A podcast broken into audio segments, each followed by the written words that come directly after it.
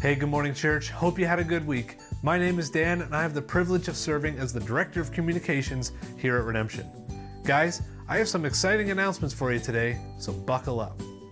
Your 2020 donation receipts were sent out this past Wednesday via email. Please check your email to download your receipt. And hey, if you don't see the email, remember to check your junk mail folder just in case. If you have any questions, please contact the office. When we get back to in person services, we'll be scheduling a child dedication into one of our services. If you or your family would like to dedicate your child to the Lord, please get in touch with us at the email here. It's pretty quiet around the offices these days, but just to let you guys know, the church office will be closed tomorrow for Family Day. From all of the staff and the elders at Redemption Bible Chapel, we hope that you have a wonderful day with your family. Take care now, and God bless.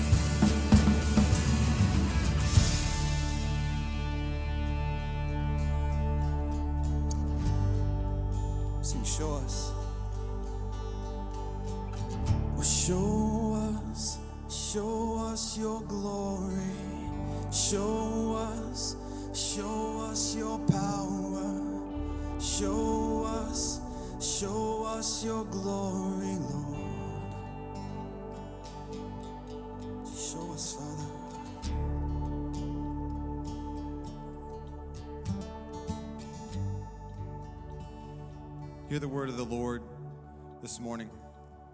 So put away all malice and all deceit and hypocrisy and envy and all slander. Like newborn infants, long for the pure spiritual milk, that by it you may grow up in salvation, if indeed you have tasted that the Lord is good. As you come to him, a living stone rejected by men, but in the sight of God chosen and precious. You yourselves, like living stones, are being built up as a spiritual house to be a holy priesthood, to offer spiritual sacrifices acceptable to God through Jesus Christ. For it stands in Scripture Behold, I am laying in Zion a stone, a cornerstone, chosen and precious, and whoever believes in him will not be put to shame. So the honor is for you who believe, but for those who do not believe, the stone that the builders rejected has become the cornerstone, and a stone of stumbling and a rock of offense.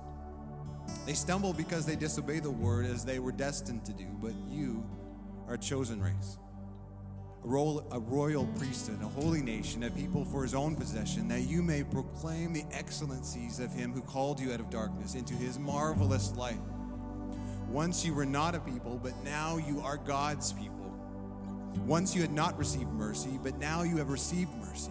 Beloved, I urge you as sojourners and exiles to abstain from the passions of the flesh, which wage war against your soul. Keep your conduct among the Gentiles honorable, so that when they speak against you as evildoers, they may see your good deeds and glorify God on the day of visitation.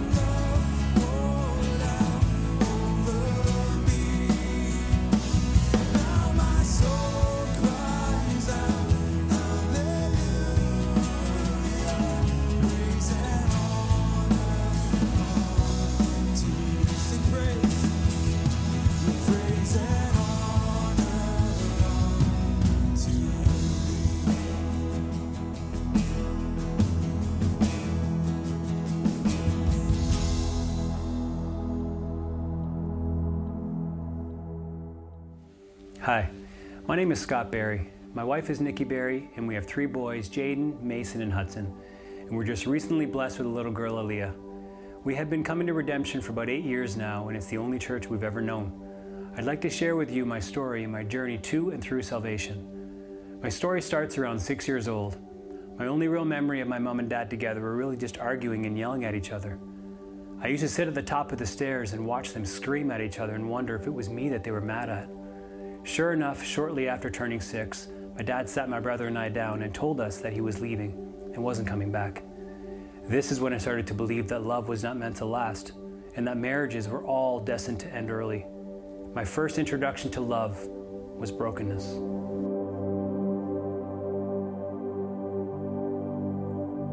Fast forward to 17, and once again, my dad sat us both down. This time, however, he was not moving, he was dying. He had a year to live at best, and it would be a very painful year due to the type of cancer he had.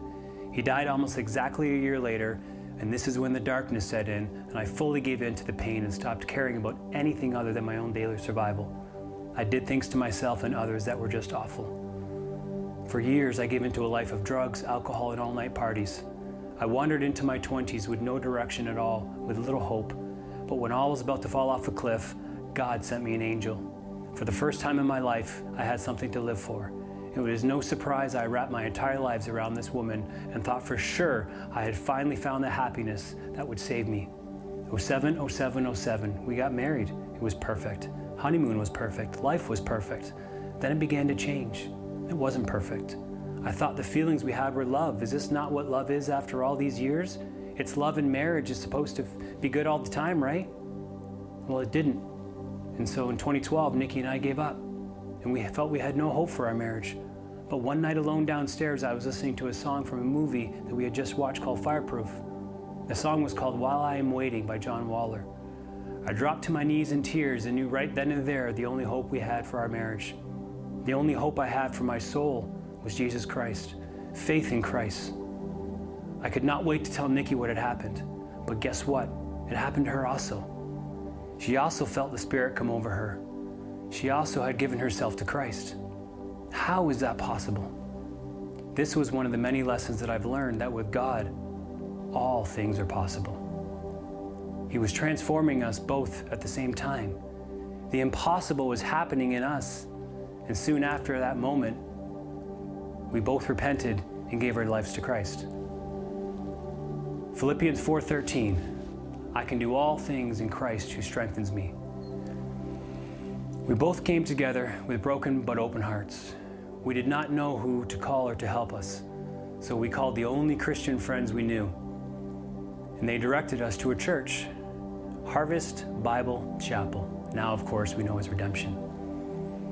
We showed up that Sunday in the fall of 2012, and our lives were changed forever. For as we walked into the room, the church service was happening, and we immediately felt the love. The music that was playing was brought to us to tears, and the message that was being delivered, I'm sure, was written specifically for us. We held hands and we were overwhelmed. Everything I had up to that point I thought would fulfill me was ripped away.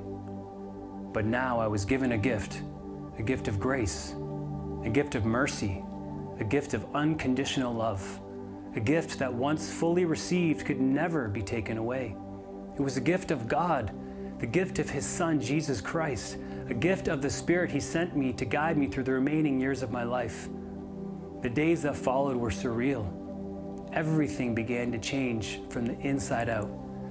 The way I spoke began to change. The way I thought began to change. The music and movies I watched began to change. The decisions I was making slowly became more and more about others first, before myself.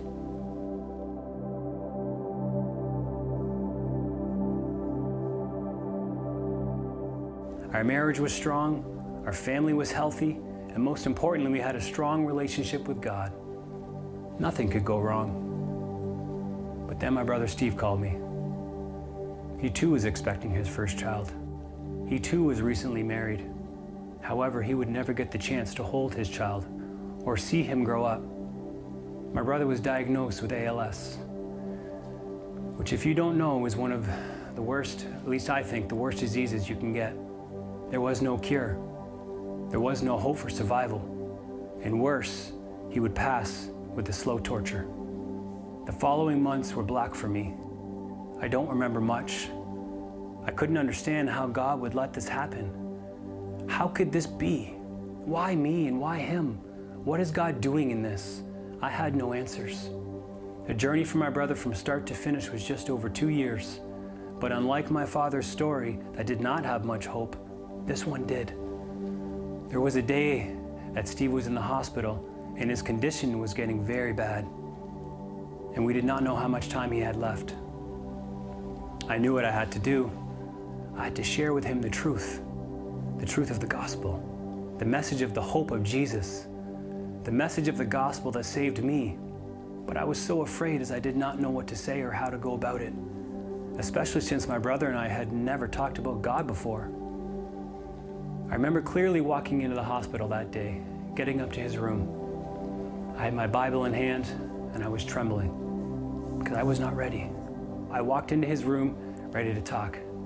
But when I walked in the room, something was different that day. I felt a very comforting presence. Surely enough, surprisingly, there was my brother, Steve, with a big smile on his face, talking away to the nurse that was taking care of him that day. He was sharing the gospel of Christ to her. He was openly and proudly professing Jesus as his strength through this. I could not figure it out. What just happened? So I ask him. This is what he tells me God has filled me with the hope in Jesus Christ. I am not afraid to die, brother, but I'm going to spend the last days of my life enlightening and motivating every person that walks through these doors. God has called me through this, and one day very soon I will meet Jesus, but not yet, as I have work to do. This is how God works. It was November 2018 when Steve passed, and there is not a day that goes by I don't think of him. But I have comfort in knowing his death was not the end for him, but just the beginning. Philippians 1 20, 21. As it is my eager expectation and hope that I will not be at all ashamed, but that with full courage, now as always, Christ will be honored in my body, whether by life or by death. For to me, to live is Christ, but to die is gain. Over the last few years since he passed, yes, of course, there has been a lot of sadness, but I can honestly say there has not been much pain. The love that we have received from Jesus, as well as our brothers and sisters in Christ, has been so overwhelming.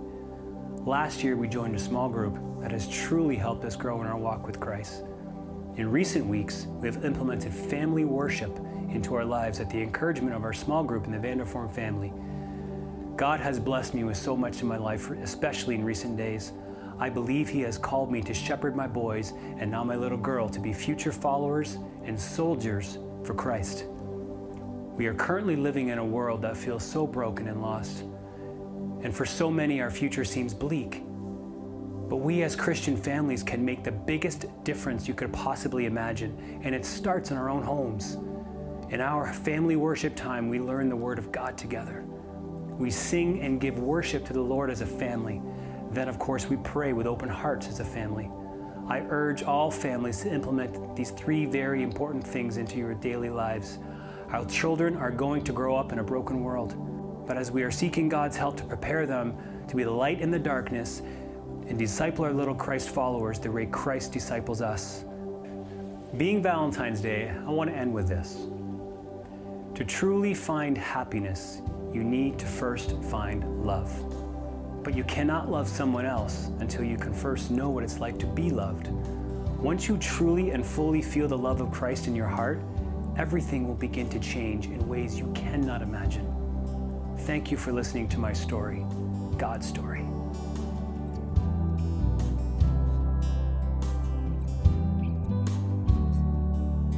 barely hanging on by a thread of hope. Hard to see beyond everything unknown. With your strength, I'll stand. It's all I can do. I will lift my hands and sing my way through. So when I'm broken, at my weakest, in my darkest hour, I'll let my worship be a weapon on this battleground. From the depths of the lowest place, I will give you the highest praise,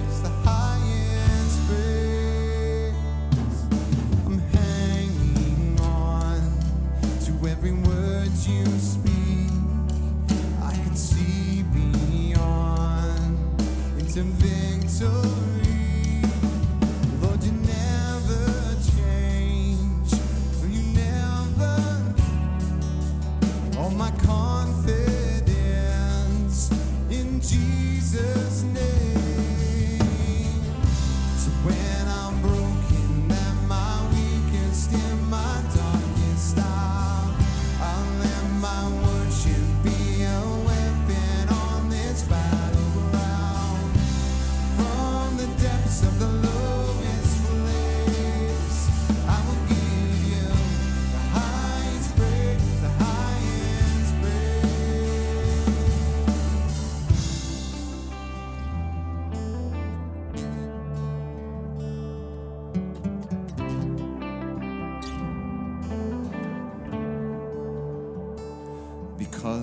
cross put the enemy to shame. Now my song echoes through an empty grave. Because the cross put the enemy to shame. Now my song echoes through an empty grave. Because the cross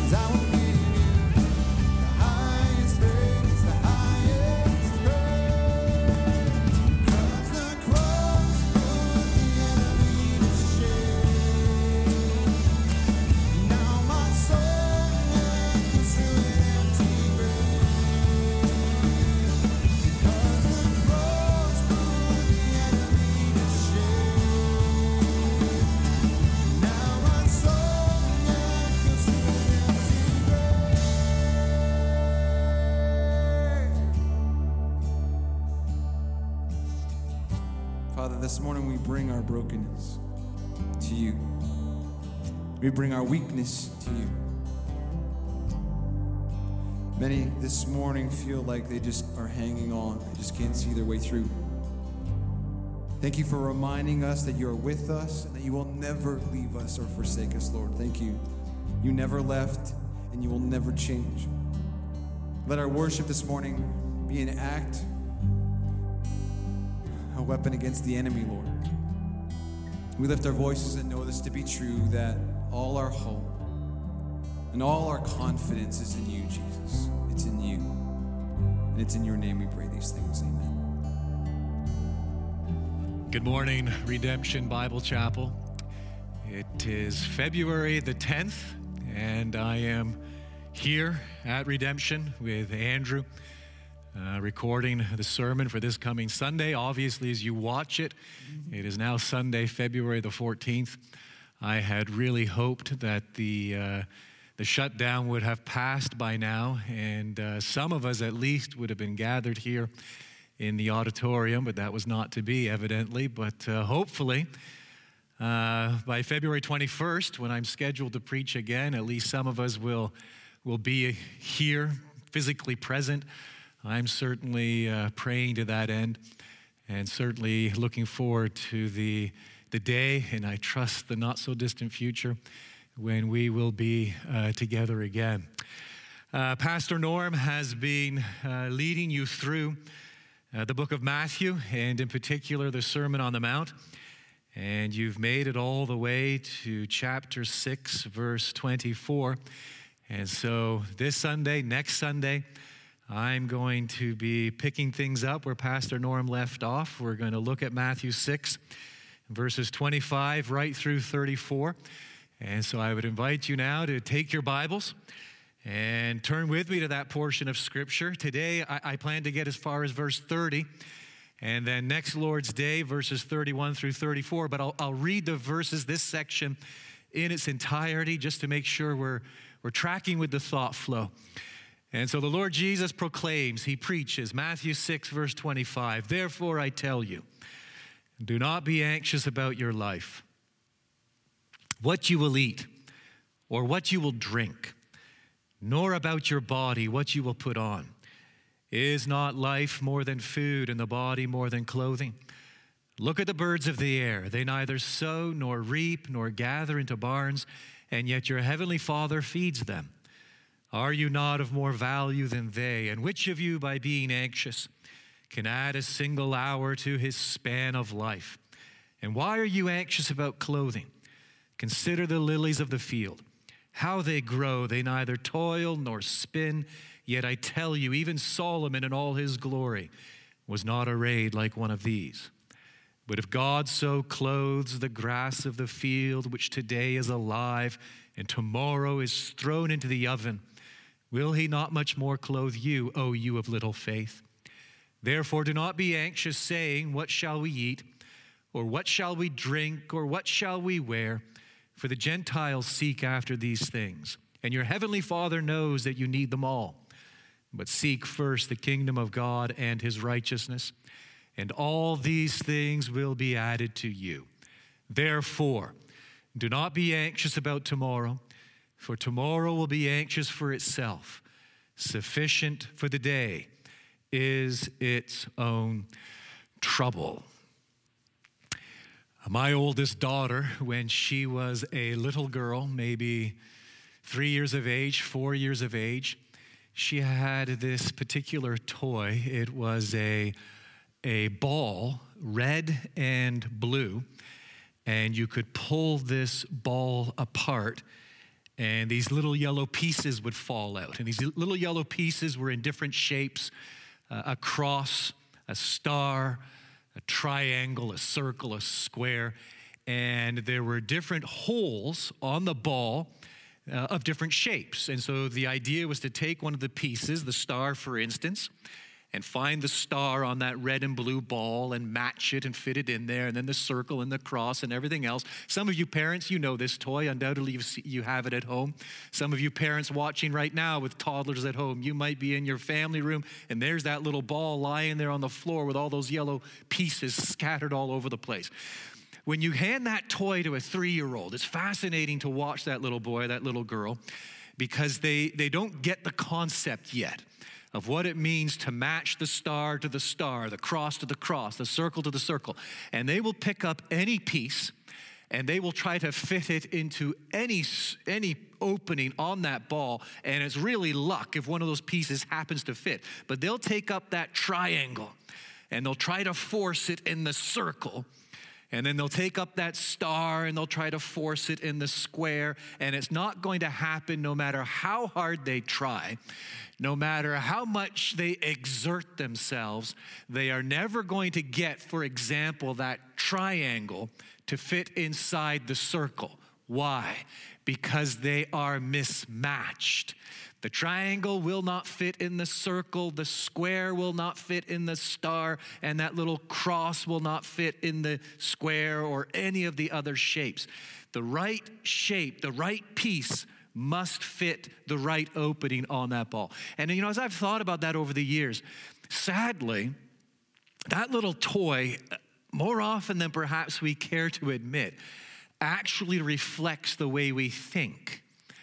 Uh, there is, at times, I'm not picking on anyone, and I'm not saying this to be critical, I'm just saying to acknowledge it, and I acknowledge it in my own thinking. At times, there is what we can only describe as a mismatch between what we think is real, our perception of reality, and what reality actually is. There is a mismatch, and the two don't fit, they don't meet up. And sadly, the same is true even when it comes to God's Word. At times, there is a mismatch between what God's Word is saying and our ability to process it and apply it to our lives. And oftentimes that arises, that scenario arises precisely because we have misinterpreted or misunderstood the text, and therefore we are guilty of misapplying that text, and it is like trying to fit that triangle, that little yellow piece, into the circular opening on the ball. It's not going in there, no matter how hard we try, because there is a mismatch. And sadly, at times, this, this can happen with God's word. That if we're not careful in our interpretation, that will impact our understanding and lead to faulty understanding, which will lead to faulty application, which will result in a complete mismatch. Now, why do I belabor this? Why do I even bother mentioning all of that?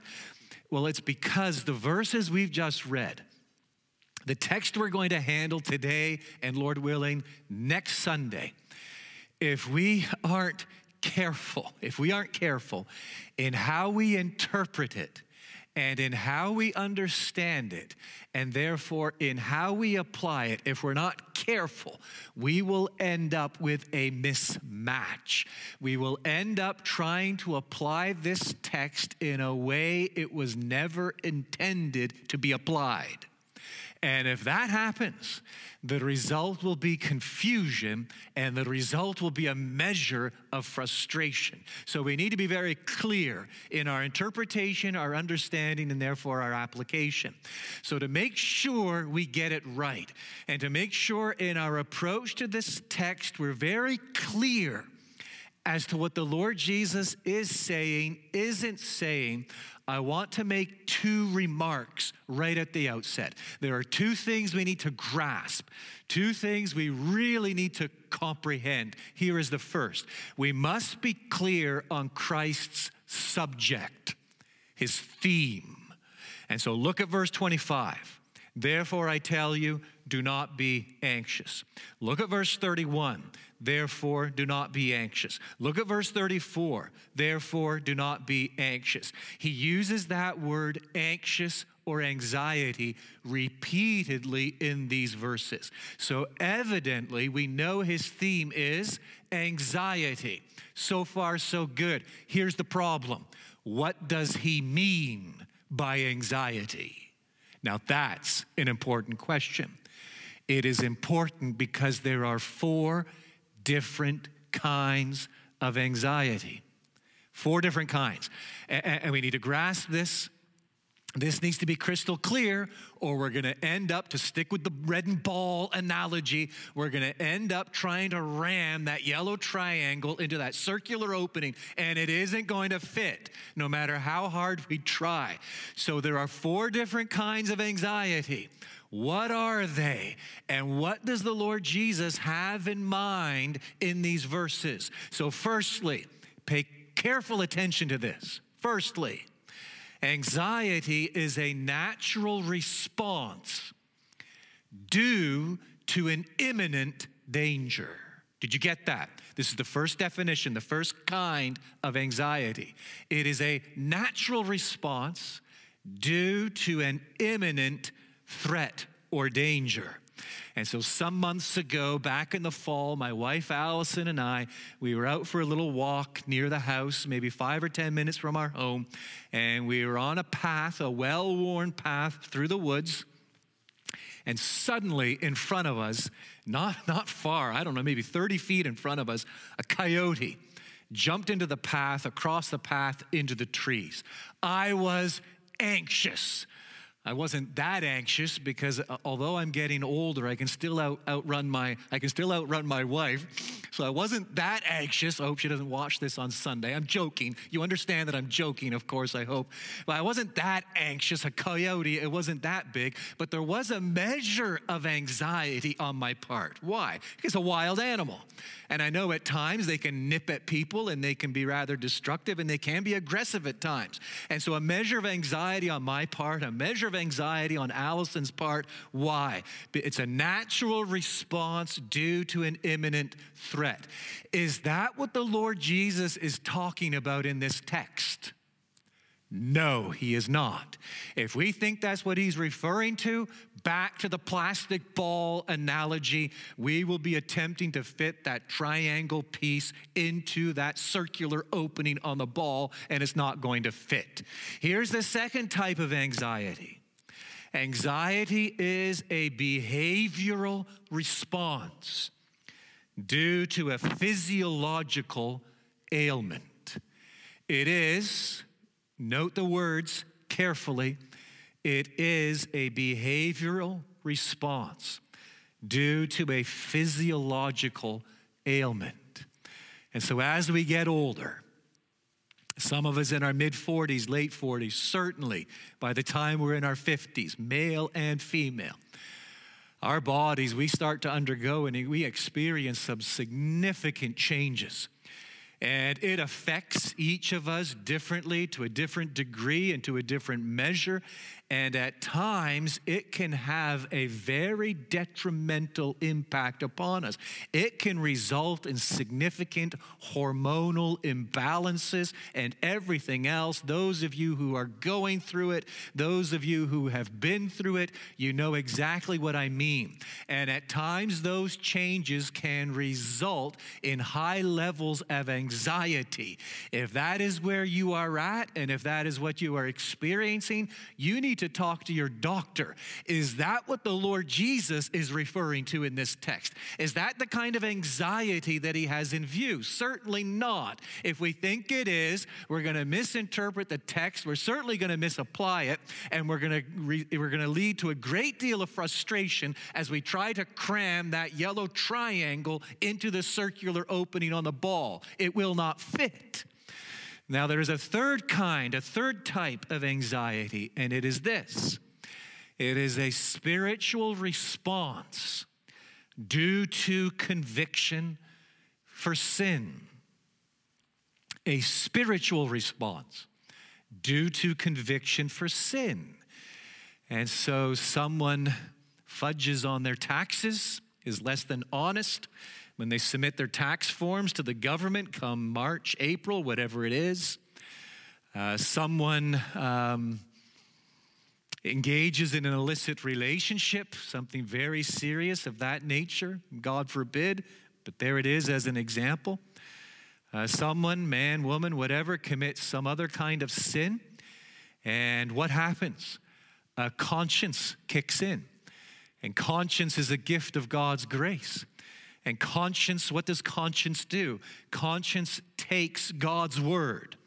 Conscience takes and considers God's will as revealed in God's word, and it takes our thoughts and our actions and our words, and it compares the two. And upon the comparing the two, it either condones or condemns what we have done or thought or said. And so, this is why a well informed conscience is of absolute necessity and of fundamental importance in the life of a Christian. Because when our conscience is informed by God's word and it is governed by God's word, it means that when our conduct is contrary to God's word, well, that conscience goes off like an alarm, doesn't it? And it begins to ring in our minds and it impacts us and affects us and weighs heavy upon us and can create at times what can only be described as a high level of anxiety. Is that what the Lord Jesus is talking about in this text? No, he is not. He is not referring to a natural response due to an imminent threat. He is not speaking of a behavioral response due to a physiological ailment. He is not talking about a spiritual response due to conviction for sin. You see, there is a fourth kind of anxiety, and it is this it is a sinful response due to idolatry when we have exalted something in our lives to a position above God Himself, the result will always, always, always be sinful anxiety. That is what the Lord Jesus has in view in this text. Oh, we need to be very clear on his theme, on his subject matter. There it is. The second thing we need to be very clear about is his method. It is pretty simple, but it's easy to miss it. Let me demonstrate his method for you. Look at verse 25. He says, Therefore I tell you, Note the command do not be anxious about your life. Now, notice the threefold description what you will eat, number one, or what you will drink, that's number two, nor about your body, what you will put on, that's number three.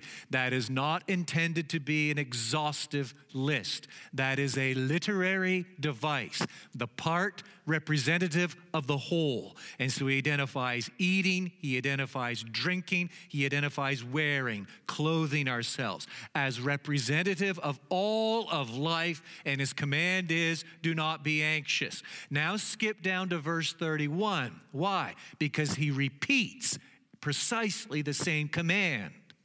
Therefore, do not be anxious, saying, now, note the threefold description. It's exactly the same as what we have back in verse 25. What shall we eat? What shall we drink?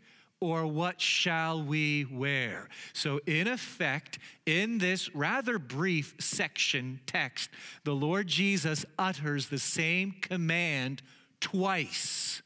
Now, that is a figure of speech, repetition. Now, why is he employing repetition? Yes, I suppose to get his point across, that is true, but I'm more inclined to think it is a literary device whereby he employs the same command twice because each instance of the command initiates a subsection. So, in these verses, in this portion, we actually then have two sections, each beginning with the same command. And there are nuanced differences in these sections. We can put them side by side and look at them as parallels, but there are differences because the Lord Jesus is communicating something slightly different in each. And so just look at the first section with me. You've got the command in verse 25. The section goes all the way through to verse 31. And what is it the Lord Jesus is doing here? Firstly, he is identifying the cause of sinful anxiety.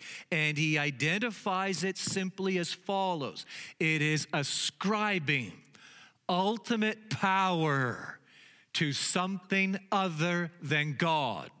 That's what he's doing in this first section. He's identifying the cause of sinful anxiety. And here it is again it is ascribing ultimate power to something other than God. He builds on that by prescribing a remedy. Well, if the cause of sinful anxiety is ascribing ultimate power to something other than God, then what is the remedy? It's pretty straightforward. It is simply this we need a glimpse, we need a sight of God's incomparable power. And in this section, there is a question that really we can formulate as follows. It is a question that the Lord Jesus wants us to wrestle with, He wants us to engage with it, He wants us to answer it, because it is only in answering this question that we will really come to grips with the cause of sinful anxiety, ascribing ultimate power to something other than God. And it is only by answering this question honestly that we will come to the remedy, the sight of God's incomparable power. And the question is simply this Where is your faith? That is it. Where is your faith? That's the first section. You then have the second section, the commandment, the exact same commandment repeated in verse 31. The section goes through to verse 34, and now it is slightly different. Here, the Lord Jesus identifies another cause of sinful anxiety, and it is this ascribing ultimate worth, ascribing ultimate value to something other than God. Well, if that is the cause, what is the remedy? Pretty simple. The remedy is this we need an appreciation of God's inestimable worth. And so, in the first section, ascribing ultimate power to something other than God. In the second section, ascribing ultimate worth to something other than God. In the first section, the remedy, a glimpse of God's incomparable power. In the second section, the remedy, an appreciation of God's inestimable worth. In the first section, what's the question we must answer, we must come to grips with? It is simply this Where is your faith? In the second section, what is the question that is in view? The question of questions that we need to answer honestly before God if we want to faithfully identify the cause of sinful anxiety in our lives and faithfully identify the remedy for that sinful anxiety. The question is this Where is your treasure? Those are the two questions. That is it. Where is your faith? And where is your treasure? If you really want to obey this command, do not be anxious. Oh, we need to come to grips with these two heart piercing questions and answer them before the Lord. Where is your faith? And the second, where is your treasure? So, what are we going to do now? We're going to focus on that first section. We're going to keep the second section for next Sunday. And so, really, now our focus, we're honing in on verses 25 through 30. And we understand now the cause in this section of sinful anxiety. We understand what the remedy is, and we understand what the key question is the chief question that we must keep in view at all times where is your faith? And now I want to proceed into the text, and I want us to listen closely, carefully, intently to what the Lord Jesus is saying to us here. And I just want I want to take you by the hand, figuratively speaking, take you by the hand. And I want to just point you to the text. You know, imagine imagine we're in a in a counseling context and you've come to me because you are struggling with sinful anxiety. You know it, and, and, you're looking for some, some counsel. So just, just imagine that's the context. And, we're sitting and we're discussing, and we've opened the scriptures, we've read these verses, we've heard from the Lord Jesus. Okay, here's, here's what I would say to you. Here's what I'm going to say to you. Uh, the, Lord, the Lord Jesus, I wa- I want to affirm that the Lord Jesus is speaking to you, and he is saying four things to you. All right? Just four things. And you and I, we need to hear these things if we're going to deal with sinful anxiety in our lives. So here's the first thing we need to hear from the Lord Jesus. The first thing he is saying to us, just in one word. Are you ready? Consider. That's it. That's the first thing. Consider. Now, why do I say that? Well, look with me at verse 26 and look at how it begins. Look, consider, look at the birds of the air. Why? They neither sow nor reap nor gather into barns, and yet your heavenly Father feeds them. And so the Lord Jesus is exhorting us to look. He is exhorting us to engage our mental faculties. He is exhorting us to think, and He is exhorting us to consider. And He is turning our attention to something so simple, something that we miss each and every day of our lives, something that we rarely think about the birds of the air and where they come from and where they go and how they survive. They neither sow nor reap nor gather into barns, and yet your heavenly Father feeds them. Now look at what he says in verse 28 Consider the lilies of the field. It's the middle of the verse. Consider the lilies of the field. So look at the birds of the air. And now, secondly, consider the lilies of the field, how they grow. They neither toil nor spin. Yet I tell you, even Solomon in all his glory was not arrayed like one of these. So look at the birds of the air. Consider the lilies of the field. These things, birds, lilies, flowers, grass, things which are of such insignificance, things which are of no consequence at all. Here's what I want you to consider that God watches over these things that God sustains these things, God provides for these things, God governs these things. I want you to consider this. I want you to think it through. And the Lord Jesus, He's telling us indirectly, and some of us might not want to hear this. There are times when I don't want to hear this. The Lord Jesus is making it very clear we can control our anxiety. We can control our anxiety by controlling our thinking and what we're looking at and what we're considering.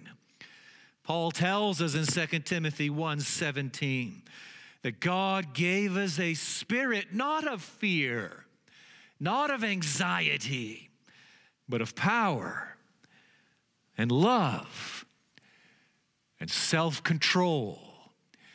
We can control anxiety by controlling our thinking. And the first step in our thinking process must be this we must consider. And as we look at these things which are so insignificant, as we take stock of the birds of the air and the lilies of the field, as we take stock of this world in which we live and this great creation all around us, and we just stop and we consider, what do we discover? We learn that there are no random events.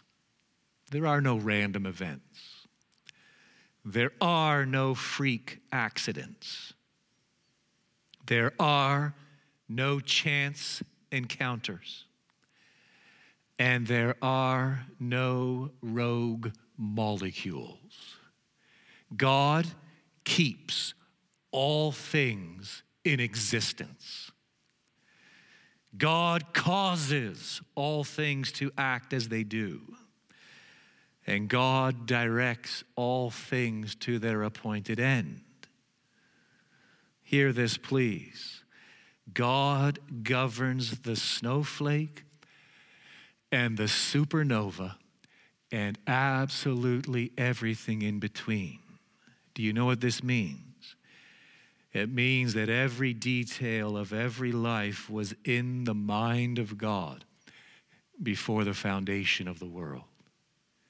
It means that this great and glorious God works all things, the lilies of the field and the birds of the air even insignificant things. He works all things according to the counsel of his will. Now, Jerry Bridges draws out the full implications of this. Again, it's a little painful for us to hear this, so I'm going to hide behind Jerry Bridges. Uh, Jerry Bridges, in a, his book, I think it's called Respectable Sins, he pens the following Anxiety. Anxiety is simply a lack of acceptance of God's providence in our lives. That's all it is. Anxiety, that sinful anxiety, is simply a lack of acceptance of God's providence in our lives. And that is why the Lord Jesus, he speaks to us and he tells us to consider. Just look at the birds of the air and consider the lilies of the field. Now, the second thing the Lord Jesus says to us, building on the first, consider. The second thing he says to us is this deduce. And so it's not enough simply to think about this. It's not enough simply to, to line up the facts and to consider things as they are. It's extremely important. But n- now we must do something else. We need to deduce from our thinking. We need to deduce, draw certain conclusions from the facts. We need to draw certain inferences from this reality that God governs the snowflake and the supernova and everything in between. We need to deduce from that reality certain things. We need to deduce from this glorious truth that He works all things together according to His will. And what are we to deduce? Well, look at the question the Lord Jesus asks in verse 26. So, after exhorting us to look at the birds of the air and to recognize that they do not toil nor spin or anything else, but the, they, they don't gather, but the Lord, the Father in heaven, looks after them, look at the question the Lord Jesus asks Are you not? Are you not of more value than they? So you've looked at the birds of the air. You've understood that God reigns and rules in sovereignty even over them, cares for them, provides for them. Here's what you are now to deduce Are you not of more value than they? And then look at the question in verse 29. You've considered the lilies of the field. They neither toil nor spin, they're relatively worthless, and yet look how glorious they are. But they're here today, they're gone tomorrow, like the grass of the field, which is alive tomorrow, thrown into the oven. What are we to deduce from it? Look at his question right at the end of verse 29 Will he not much more clothe you? And so, as we consider these realities, and as we consider God's providential care and governance over all things, we are to deduce and take to heart that this God cares for us. Mabel Dennison, decades ago, stated it so well, so eloquently. Of all God's marvels transcendent, this wonder of wonders I see that the God of such infinite greatness should care for the sparrows and me. That is deduction. It is taking the facts as they are before us, and it is deducing this wonderful truth that God loves us and God will indeed care for us. A long time ago, I already referenced my oldest daughter earlier, didn't I? But one more time, when she was just a little girl, I think maybe four, uh, she crawled up into Allison's lap and fixed her big blue eyes, uh, you know, right on uh, Allison's eyes, stared her in the face, and said to her, uh, Mommy, I, I love you as big as Walmart and everything in it. I love you as big as Walmart and everything in it. It melted Allison's heart. I mean, coming from a three year old or four year old, I love you as big as Walmart and everything in it.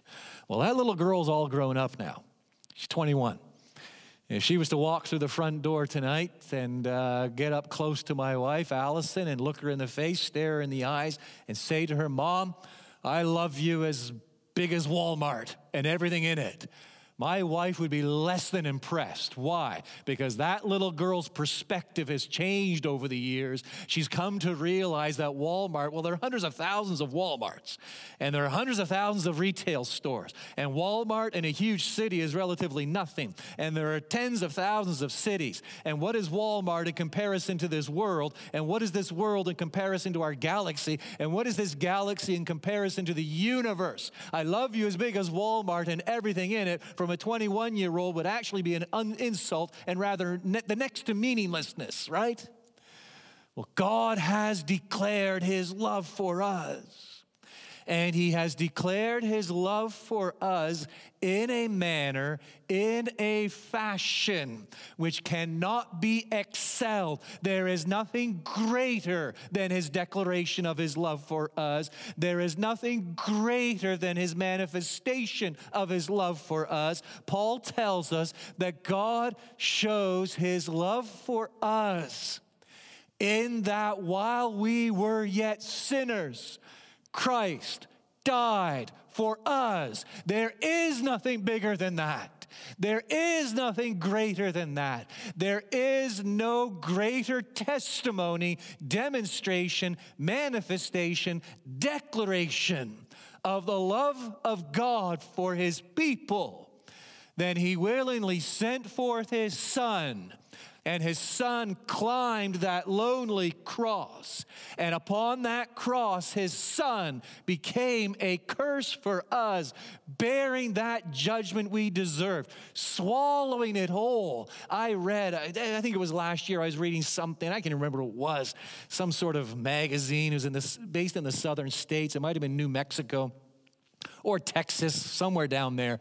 And uh, it, was, uh, it was a story about this rancher and he was on his property, huge acreage, and he was miles from his truck out there in the grasslands. And to his horror, he suddenly saw this sweeping grass fire coming straight for him. The wind was behind the fire, blowing it toward him. He knew he didn't have a chance of turning around, getting back to his truck. He never could have outrun that fire. There was nowhere to hide, nowhere to go. So, what did he do? As the fire approached closer and closer, just sweeping across that grassland, he simply turned his back to it. He took out his lighter and he lit the dry grass in front of him. And it just ignited, exploded. The wind caught it and blew it away from him. And as the fire behind crept closer, what did he simply do to escape it? He stepped onto the charred ground in front of him. When that fire reached him, there was no longer any fuel to burn, and it simply died out, and he was saved. But do we understand what has happened at Calvary's cross? The fire, if you like, hell itself came to Calvary's cross that day, and the Lord Jesus swallowed it whole and he has left nothing for us. This is the love of God. This is the living, abiding, eternal testimony of God's love for us. That he did that. He sent his son, demonstrating his love for us while we were sinners. Christ died for us. Oh, friends, he loves us. He loves us. And because he loves us, he cares for us.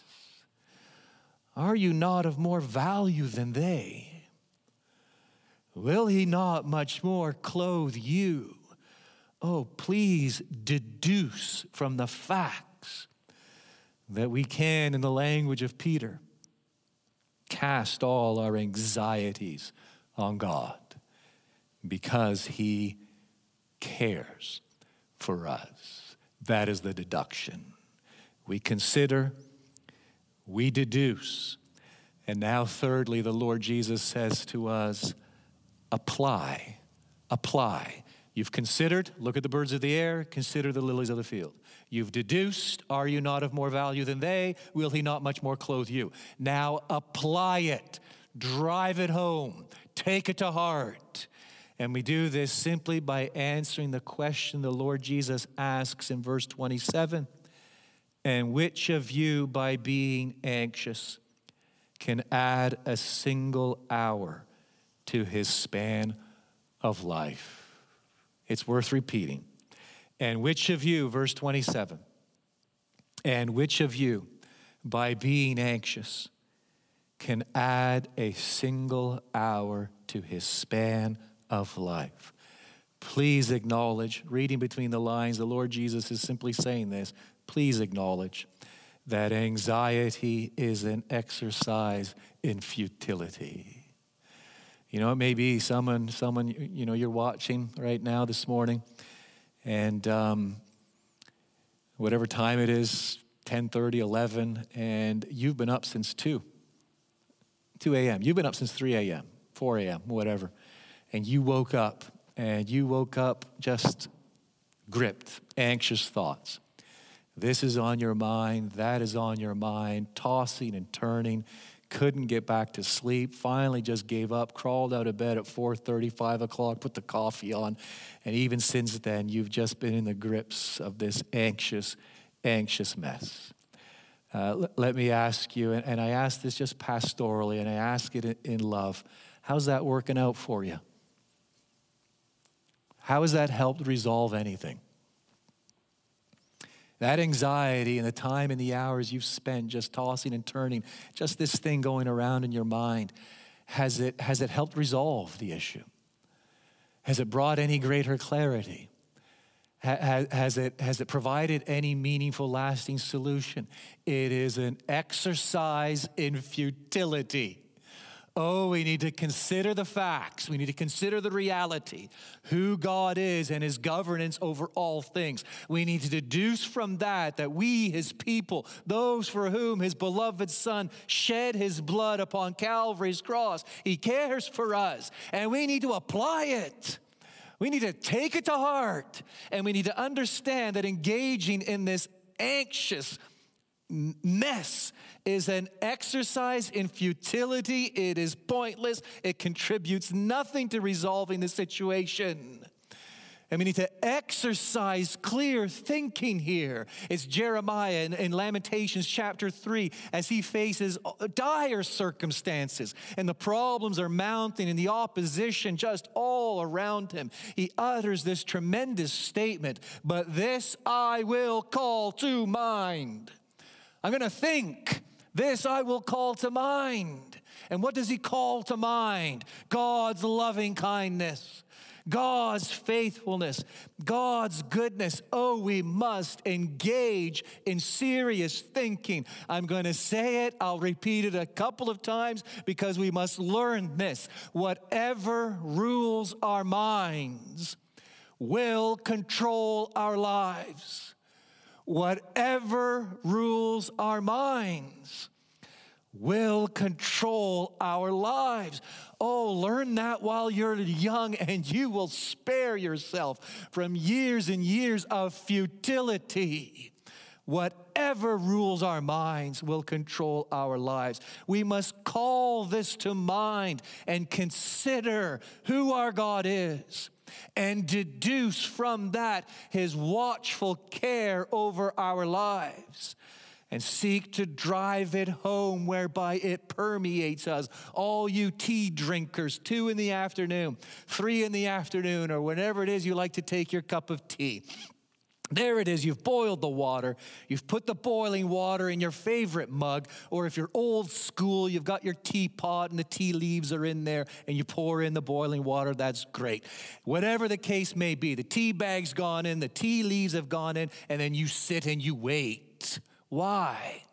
The tea must permeate that water permeating it, infiltrating it to get that precise perfect cup of tea that you're longing for. Oh, it's the same thing when it comes to truth. It's exactly the same thing when it comes to God's word. Oh, it must permeate us, shaping our thinking, whereby we can declare with the psalmist, Psalm 25, verse 2, Oh my God, in you I trust. Oh my God in you I trust. Oh, this is application. And so I'm anxious. Let's say I'm anxious about what others think of me. Oh, I need to apply God's word. Philippians 2 3. In humility, count others more significant than yourselves. I'm anxious about what I might lose Philippians 3 8, I count everything as loss because of the surpassing worth of knowing Christ Jesus, my Lord. I'm anxious about the possible consequences of that situation. Romans 8 28, we know that for those who love God, all things work together for good, for those who are called according to his purpose. Oh, but I'm anxious about how others have mistreated me and misused me. Romans 5 8, we just heard it. Here it is again. God shows his love for us. In that while we were still sinners, Christ died for us. Apply it to that situation. I'm anxious about how unpleasant that situation, that circumstance, that thing I'm facing might be. James 1 will count it all joy, my brothers, when you meet trials of various kinds. For you know, you know that the testing of your faith produces steadfastness. Oh, and let steadfastness have its full effect, that you may be perfect and complete, lacking in nothing. Oh, but I'm anxious about suffering. uh, whatever, physical, emotional, I'm just anxious about suffering. Oh, you need to apply Romans 8 18. I consider that the sufferings of this present time are not worth comparing with the glory that is to be revealed to us. Oh, this is what the Lord Jesus is saying to us, folks. We need to consider, we need to deduce, and we need to apply. And fourthly and finally, and in a way, I suppose, we come full circle. Here's the fourth thing he says to us obey. The first was consider, the second was deduce, the third was apply, and the fourth is obey. Do not be anxious. Having considered, having deduced, having applied, it is now time to obey. Do not be anxious. A failure to obey reveals what? Look right at the end of verse 30. O you of little faith, where is your faith? In Matthew 8, the disciples are worried because of the raging storm all around them. And the Lord Jesus says to them, Why are you afraid? You men of little faith.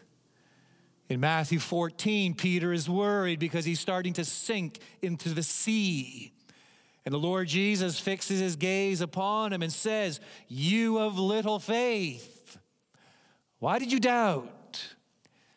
In Matthew 16, the disciples are worried because they haven't any bread to eat. And the Lord Jesus says to them, You men of little faith, why do you discuss among yourselves that you have no bread? William Hendriksen writes the description, this description, O you of little faith, refers to those who are not sufficiently taking to heart the comfort they should derive from the presence, the promises, the power, and the love of Jesus Christ. Oh, we must take these things to heart.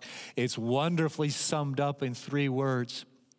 What we must take to heart in order to obey, in order to fix our faith upon God in order to make sure we are riveted, if you like, captured, overwhelmed with His incomparable power and His goodness and His wisdom toward us. Three little words. The Lord Jesus repeats them twice, once in the first section, once in the second section. Look at verse 26 toward the end. Yet, here are the three words Your heavenly Father. Look at verse 32 into the second section, middle of the verse, and here they are, the three same words Your heavenly Father, oh, you of little faith. I don't think the Lord Jesus, as he utters that statement there at the end of verse 31, oh, you of little faith, I don't think he's being condescending.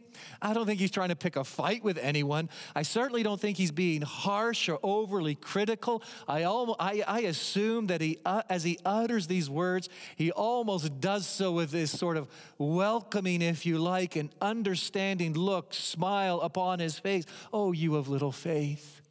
Oh, you of little faith. Where is your faith? It must be fixed upon your heavenly Father. Do you understand those three words? Not everyone can say that. I know it's a popular view today that God is the father of humanity. No, he's not. Well, I suppose he is in a way of creation. He created all things, therefore, he's the father of all things by virtue of creation. That's fine. That's fine. If we want to use it in that way, fine. But that's rarely the way in which Scripture speaks of it. When Scripture speaks of God's fatherhood, he's not referring to God's general care over humanity, everyone. No, he's, Scripture is referring specifically to his people. God is our father, and we are his people. He has taken us to himself through his son, the Lord Jesus. And now we come to him in prayer, do we not? Our Father who is in heaven. He is our heavenly Father. Paul celebrates this in Galatians chapter 4.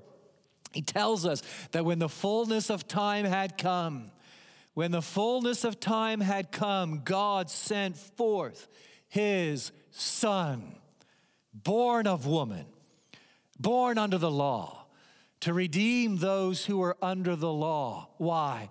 Listen carefully. So that we might receive adoption as sons. So God sent forth his Son, his eternal Son, Jesus Christ. Yes, to redeem us, rescue us, deliver us, save us. We get that. But there's more to it. It's only half of it. It's so that we might receive the blessing. And what is the blessing? That we are now adopted sons. Paul doesn't stop there. In the same text in Galatians, he goes on to say, Because you are sons, God has sent the Spirit. You see, he's a triune being. Not only has the Son come forth, not only has the Father sent the Son, but the Father has sent the Spirit. Because you are sons, God has sent the Spirit of his Son into our hearts, crying, What? Abba, Father. He is our heavenly Father.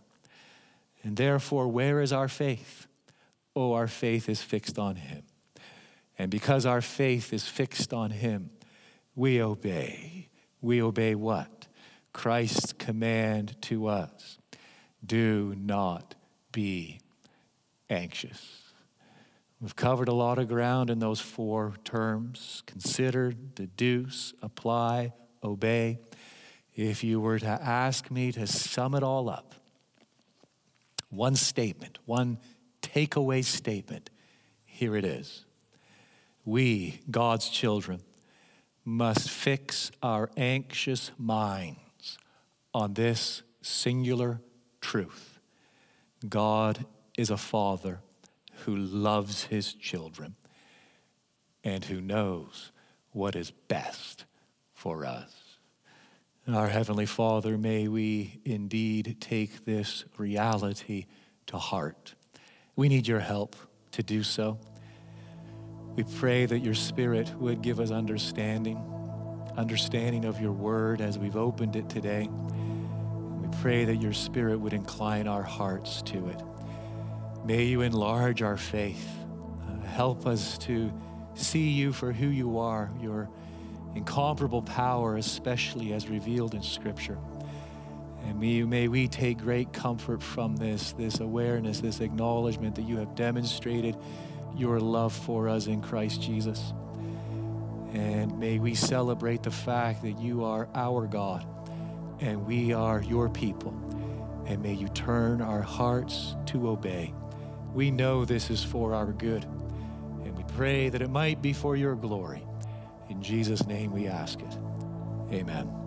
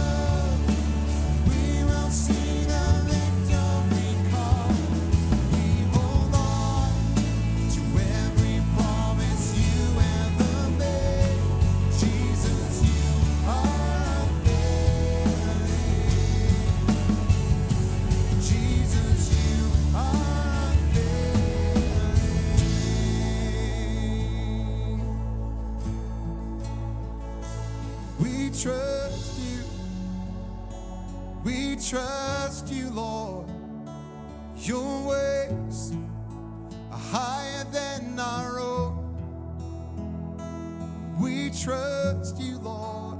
In all things we trust you. Your ways are higher than our own. Let your kingdom come. Let your will be done here on earth as it is in heaven and to your hear our hearts cry out, singing.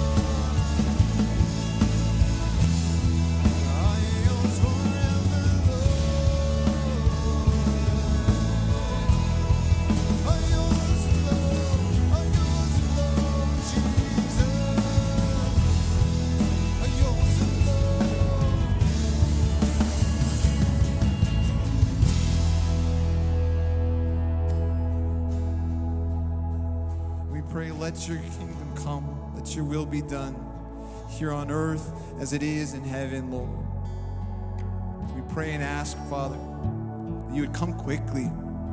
Come quickly to make things right. But until that time, find us faithful. Find your church faithful, serving you, loving your people. In Jesus' name we pray these things. Amen. Church, go in peace.